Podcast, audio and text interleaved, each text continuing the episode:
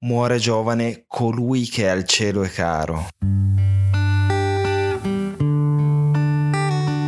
Queste parole portano la firma di Menandro, lirico greco vissuto nel III secolo a.C., rese celebri e in un certo senso riscoperte in Italia da Giacomo Leopardi, che le scelse nel 1833 come epigrafe per uno dei suoi canti, Amore e Morte, un titolo piuttosto eloquente dedicato a una nobildonna fiorentina con la quale il giovane favoloso ebbe una intensa e ovviamente tristissima storia d'amore. Non solo però, queste parole trovano il loro spazio anche su una lapide del piccolo cimitero di Capriolo, in provincia di Brescia, dove riposano i resti di Mario Rigamonti, roccioso difensore del Grande Torino che il 4 maggio del 1949 non aveva compiuto neppure 27 anni e che quelle parole di Menandro, un po' come i suoi compagni di squadra, se le è meritate a pieno titolo. A proposito di parole, se negli anni 40 fosse già esistita la definizione di rock and roll che prenderà ufficialmente piede negli Stati Uniti soltanto dal decennio successivo, sicuramente Mario Rigamonti ci sarebbe rientrato appieno bello di una bellezza sfrontata, con un'aria da duro, perennemente in sella una motocicletta con il vento tra i capelli, un atleta perfetto se parliamo di vigore fisico, ma anche un carattere ribelle, con una certa allergia agli orari, nonché alle imposizioni che già allora la vita di un calciatore professionista, anzi di un campione del Torino e della nazionale, ovviamente richiedeva. Quella di Rigamonti è una figura dal fascino unico, che fosse sul terreno di gioco in Serie A oppure a un torneo amatoriale o al tavolo dell'osteria, una festa di paese oppure a fare la vendemmia, altra sua passione, vero e proprio antistress. È difficile trovare un personaggio più anticonformista, più fuori dagli schemi tra i tanti che hanno reso così speciale la storia del Grande Torino. E dunque dalla sua storia, una storia d'amore e di morte, per dirla con Leopardi, ma anche di una passione viscerale per la vita che partiremo questa volta con l'episodio 12 di Invincibili, la leggenda del Grande Torino. Quel giorno di pioggia, bambino, lo sai, che il cuore mio a pezzi non scorderà mai. Sul viso una ruga che prima non c'era, lo sguardo nel vuoto, quel vuoto che sai. Quel giorno di pioggia ti dissi com'è vita ti vive senza un perché. Io sono Diego Fornero e questo podcast è dedicato a una storia che, come tutte le grandi storie, contiene tanti sentimenti umani difficili e al tempo stesso meravigliosi da raccontare. La gloria, la bellezza, l'amore e in questa splendida e terribile contraddizione che caratterizza tutte le cose più importanti della vita, anche la morte e il dolore il boato dello stadio Philadelphia ad uno dei tanti tantissimi gol segnati dal Torino che si trasforma nel tonfo assordante dell'aeromobile G212 che alle ore 17.03 del 4 maggio 1949 si schianta contro il colle di Superga, scrivendo la parola fine a questa storia, ma anche il primo capitolo di una leggenda. Questo è Invincibili, la leggenda del Grande Torino. Proseguiamo insieme il nostro viaggio. Nel nostro racconto stiamo rivivendo l'estate del 1941, quella nella quale Ferruccio Nuovo decide di dare una bella sterzata alle sorti del suo Torino, allestendo una campagna acquisti sontuosa. Ai nomi di Romeo Menti, Pietro Ferraris, Guglielmo Gabetto, Felice Bore e Alfredo Bodoira si affiancano quelli di due giovanissimi talenti, che avranno bisogno di un po' di tempo per salire alla ribalta, ma che proprio in quell'estate diventano ufficialmente a tutti gli effetti giocatori del Torino. I loro nomi sono Mario Rigamonti e Virgilio Maroso e questo episodio è dedicato al primo dei due, quel Mario Rigamonti che nell'estate del 41 non ha neppure 18 anni. È nato a Brescia il 17 dicembre del 1922 in una famiglia di osti e albergatori, titolari del ristorante albergo La Mansione nel cuore della città, e fin da bambino gioca a pallone, anche se i suoi genitori sognano per lui un futuro da studente modello. Lo iscrivono al liceo dei padri gesuiti e benché sia bravino e finisca quasi subito a giocare per le giovanili del Brescia, sperano che prenda la strada degli studi, magari per diventare medico, stesso percorso che porterà suo fratello Luigi, di due anni più grande, a diventare un rinomato primario in città. Mario, da ragazzino, è già un bel giocatore, fisicamente ben piazzato, con una grande personalità, anche se la tecnica non sembra essere il suo pezzo forte, anzi, a detta di alcuni, questo tipo di lacune difficilmente lo porteranno lontano. Quel giovane brasciano si dedica al calcio con impegno, ma la sua vera passione, quella per la quale sacrificherebbe tutto, sono i motori, le quattro, ma soprattutto le due ruote, quelle della motocicletta, che per Mario Rigamonti rappresentano una vera e propria ossessione che lo accompagnerà per tutta la vita, anche quando, come vedremo, la sua carriera prenderà una piega che allora sarebbe stato ben difficile preventivare. Sui campi da calcio, del resto, si fa notare. Gioca da mediano e ha malapena 15 anni quando gli osservatori del Torino, guidati da Mario Sperone, il palomboy di cui tante volte abbiamo parlato nel nostro podcast, mettono il suo nome sui taccuini, anche se per far sì che inizi la sua avventura in Granata bisognerà attendere un vero e proprio assist del destino,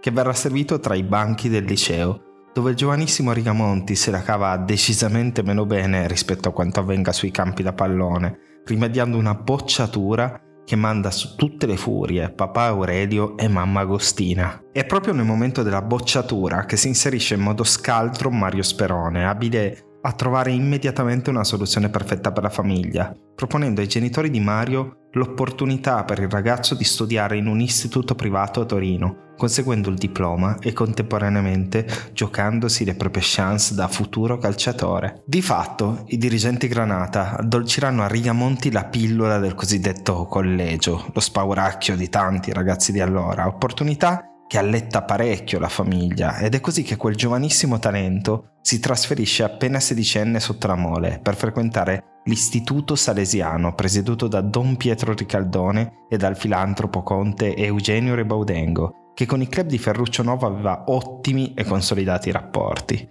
Per opzionarlo dal Brescia, in quel momento, sono sufficienti 25.000 lire, ma Mario non veste immediatamente il Granata, anzi per lasciarlo maggiormente concentrato sugli studi, ma anche, se non soprattutto, per metterne alla prova qualità e temperamento, viene dirottato alla piccola e ormai dimenticata società locale della Taurinia, come avveniva spesso all'epoca in questo genere di situazioni.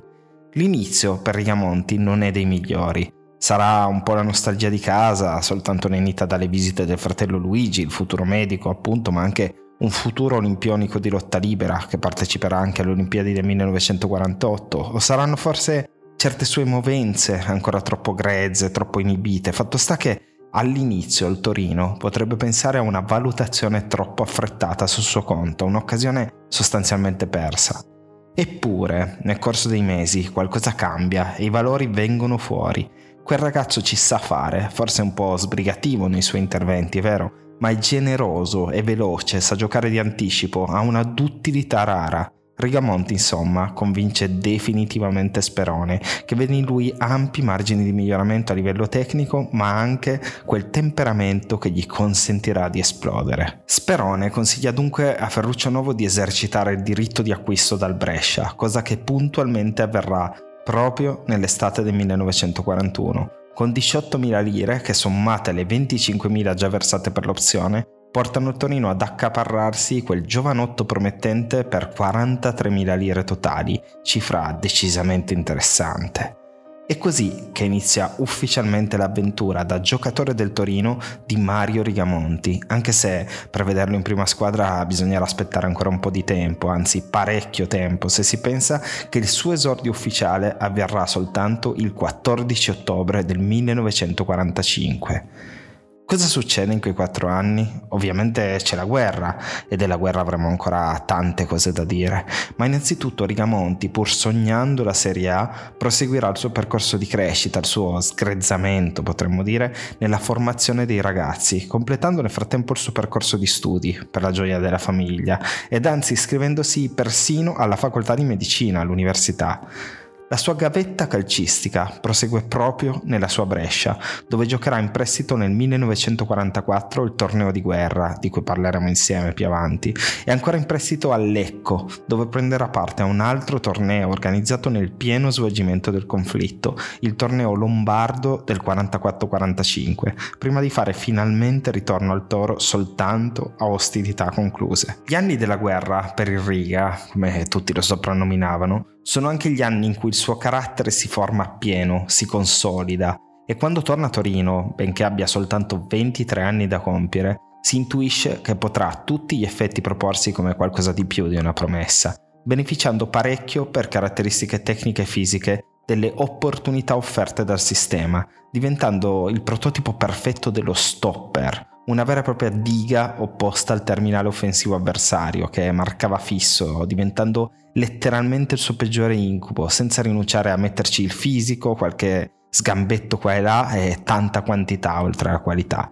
Non solo, Rigamonti diventa il sostegno perfetto per i compagni, soprattutto per consentire loro di avanzare o come si diceva al tempo di fluidificare, presidiando la fascia anche all'occorrenza, confermando quella duttilità che in lui aveva intravisto molto bene Mario Sperone. Nel 45, e lo vedremo bene nel racconto delle prossime stagioni, Rigamonti si prenderà la maglia granata numero 5 per non togliersela mai più, se non in quel maledetto 4 maggio del 49, dopo 140 presenze in prima squadra, 3 in nazionale e la meritatissima nomea del giocatore del futuro, quello che avrebbe assicurato ai Granata e agli Azzurri una lunga scia di successi, il tutto macinando migliaia e migliaia di chilometri in sella a moto sempre più potenti, sempre più rombanti, che lo accompagnavano in tutti i suoi viaggi.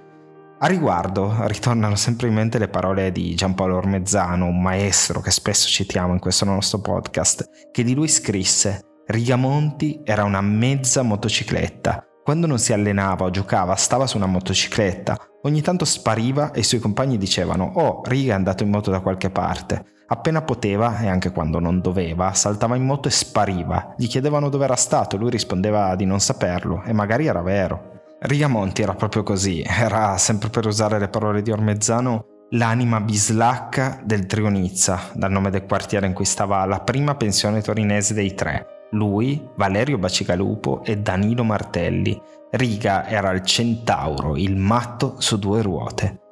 Proprio il famoso trio Nizza, quello che andrà a comporre con Bacigalupo e Martelli, nomi che incontreremo abbondantemente più in là nel nostro racconto, diventerà una delle tante icone che tornano alla mente quando si parla di Grande Torino. Dei tre, però, Rigamonti fu senza dubbio il vero personaggio la rockstar, per tornare un po' alla definizione di rock and roll proposta in apertura di episodio, o meglio ancora un rocker, perché in realtà di star, almeno secondo i nostri canoni attuali, ebbe ben poco. Un ragazzo estroso, ma allo stesso tempo dalla spontaneità travolgente. Oltre alle imprese sportive, infatti, di lui si ricorda un episodio decisamente esemplare, avvenuto alla ripresa degli allenamenti nella stagione 46-47, appena la sua seconda in prima squadra. Il Riga nel precampionato non sembra in forma, appare demotivato, di malumore, a un certo punto semplicemente sparisce, ovviamente in sella alla sua moto. Che cosa fa? Fa una cappata a Brescia dai genitori e poi riparte, apparentemente per Torino, pronto a iniziare la stagione.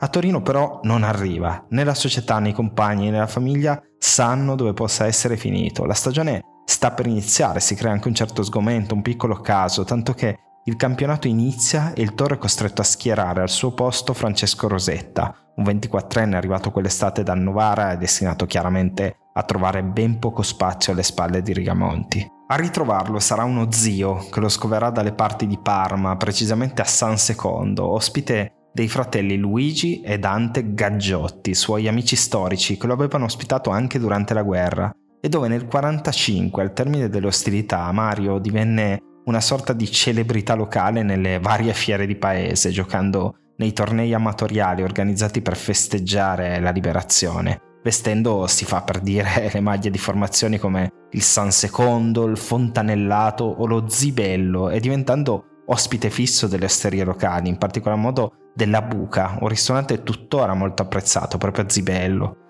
Da quelle parti, a settembre, si sa, c'è una priorità superiore anche al pallone, la vendemmia del Lambrusco, ed è lì, pestando acini d'uva, che nel 1946 Mario decide di dirigere la sua moto per rigenerarsi e fare il pieno di energie emotive. Certo, si scorda di avvisare chiunque a Torino, ma questi in fondo sono dettagli, no? Ed è interessante del resto quanto racconta ancora Giampaolo Ormezzano del suo ritorno a Torino dopo quella vendemmia. Rigamonti arrivò e rovinò in sede come rotolandosi dalla moto. Disse di essere pronto a giocare, spiegò che una vendemmia è un'esperienza umana utile anche per un giocatore, insomma sfuggì all'ira di nuovo e di Sperone. Era il primo a ridere delle proprie follie e la sua risata evidentemente era contagiosa. Insomma, il Riga era fatto così e compensava questi suoi eccessi con un talento e una generosità fuori dal comune, un rocker dal cuore grande. Il giorno della tragedia di Superga, dopo il riconoscimento preliminare fatto da Vittorio Pozzo, toccò al fratello Luigi, nel frattempo diventato a sua volta una piccola celebrità nel mondo sportivo con le sue doti di lottatore, tanto da meritarsi da Gianni Brera la definizione di Gran Lombardo, un compito da Luigi stesso definito massacrante. Quel giovane medico di 29 anni, che sarebbe diventato un giorno il primario di chirurgia agli spedali civili di Brescia, diede una mano a ricomporre le salme martoriate delle vittime partendo proprio da suo fratello Mario, che fu possibile riconoscere soltanto grazie a un ciuffo di capelli. Doveva averne parecchio di sangue freddo quel lottatore bresciano, se si pensa che in un'altra occasione, in una sfida ai campionati europei contro il lottatore svedese Ivar Johansson, medaglia d'oro a Berlino nel 1936, l'avversario si infortunò. Non c'erano medici pronti a intervenire se non un medico di guardia del tutto impreparato e ci pensò direttamente Luigi, tramutando quel match di lotta libera in un intervento chirurgico che, racconta Gianni Brera, durò tutta la notte, con il Gran Lombardo pronto a riprendere le proprie gare la mattina successiva. Evidentemente, nella famiglia Rigamonti era stata abbondantemente distribuita una qualità come il coraggio, ma anche quel briciolo di pazzia che rende tali i campioni nello sport e nella vita. E con questa considerazione, questo ricordo dei fratelli Rigamonti, che chiudiamo questo episodio, l'episodio 12 di Invincibili, la leggenda del Grande Torino. Quel giorno di pioggia, bambino, lo sai, che il cuore mio a pezzi non scorderà mai. Sul viso una ruga che prima non c'era sguardo nel vuoto, quel vuoto che sai, quel giorno di pioggia ti dissi com'è. Questo era Invincibili, il podcast dedicato al racconto e alla riscoperta di una delle più importanti pagine della storia del calcio italiano ed anche, se non soprattutto, della società che lo circondava. La canzone che avete ascoltato è Quel giorno di pioggia dei Senso Unico, che ringrazio per la collaborazione e per il supporto. Ringrazio la testata online Toro News, media partner di questo progetto, Marta Galli per l'illustrazione originale che fa da copertina a questo podcast e Francesco Grandazzi, art director dei materiali di comunicazione. Io sono Diego Fornero, l'autore di questo podcast, e vi aspetto al prossimo episodio per continuare insieme il nostro viaggio nella leggenda, la leggenda degli invincibili.